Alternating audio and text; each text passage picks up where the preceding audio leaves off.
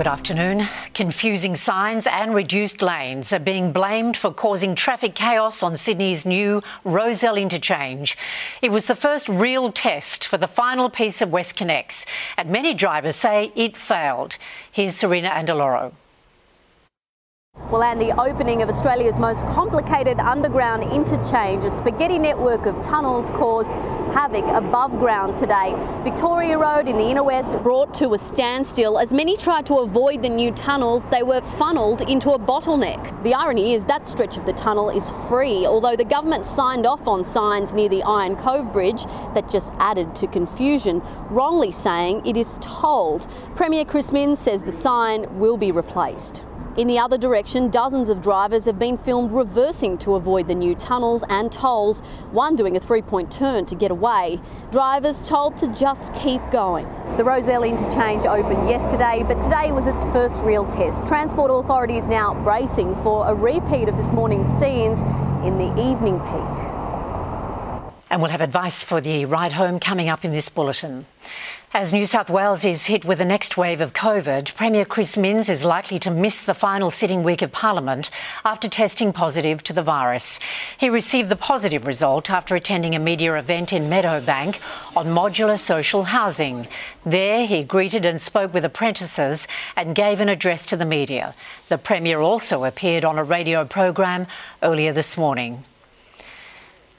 The federal government has moved to claw back political ground lost in the wake of the High Court decision, which resulted in 138 people being released from immigration detention. Live to political reporter Rob Scott. Rob, law enforcement agencies will receive a funding boost to help monitor the former detainees. Yeah, that's right, and $255 million to help the uh, Border Force and the AFP beef up their resources so they can keep a close eye on all of these former detainees, making sure that they are abiding by the conditions imposed on them when they were set free, including sticking to strict curfews and wearing ankle bracelets. Now, this funding is part of new laws which the government introduced today, which makes it an offence for any of the former detainees to go near childcare centres or schools or to work with children. The legislation that we've introduced today will make our laws more durable and get ahead of any future challenges. And, and this bill will make strong laws even stronger. It's uh. not talking tough that keeps Australians safe. It's strong laws, strong laws, Order. and a relentless focus on compliance.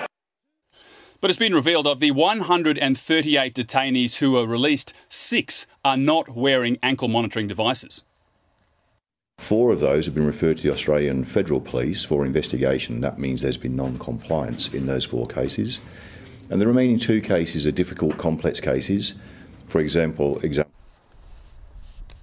and it seems the detainee debacle, along with the rising cost of living, among several other issues, is costing the government. Labor's primary vote has fallen four points to just 31% below where it was at the election. The coalition has lifted to 38% after preferences they are neck and neck. But Anthony Albanese is still well ahead as preferred Prime Minister. Labor is coming into this final parliamentary sitting fortnight of the year well and truly on the back foot. And Rob Scott in Canberra, thank you.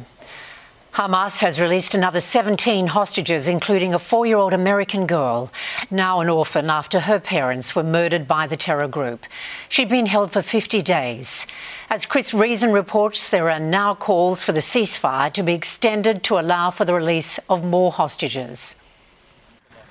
Good afternoon. The third group freed and now arrangement for the fourth and final group in this prisoner exchange ceasefire deal are underway with both sides indicating they're keen to extend another 24 hours. In total, Hamas released some 17 more hostages overnight, 13 Israeli women and children, three Thai nationals and one Russian Israeli citizen, the first adult male released, that independently negotiated by Russian President Putin and his staff. The oldest released overnight was 84, the youngest four year old Abigail Edan, the little girl whose parents were shot and killed in front of her by Hamas militants in the October 7 terror raids. She's the first American released in the deal. Today, she's free, and Jill and I, together with so many Americans, are praying for the fact that she is going to be all right. As Israeli authorities release video of more reunions with family, we've also learned more about the conditions in tunnel captivity. The hostages saying they were fed mainly rice and bread, the elderly women reporting they've each lost around seven kilos over the last 50 days. The original deal was for a four day ceasefire in exchange for 50 Israeli women and children and 150 Palestinian prisoners. Overnight, we did see another 39 Palestinians released, all young males aged between 9 and 15, met with scenes of celebration in Ramallah. Both Israel and Hamas have indicated they want to extend the deal, exchanging 10 more hostages for another 24 hours of ceasefire. But officials in Qatar have revealed there could be problems. Hamas is claiming it didn't take all the hostages, some were seized by other Palestinian militant groups inside Gaza, and moves are underway to locate and negotiate with them. Back to you.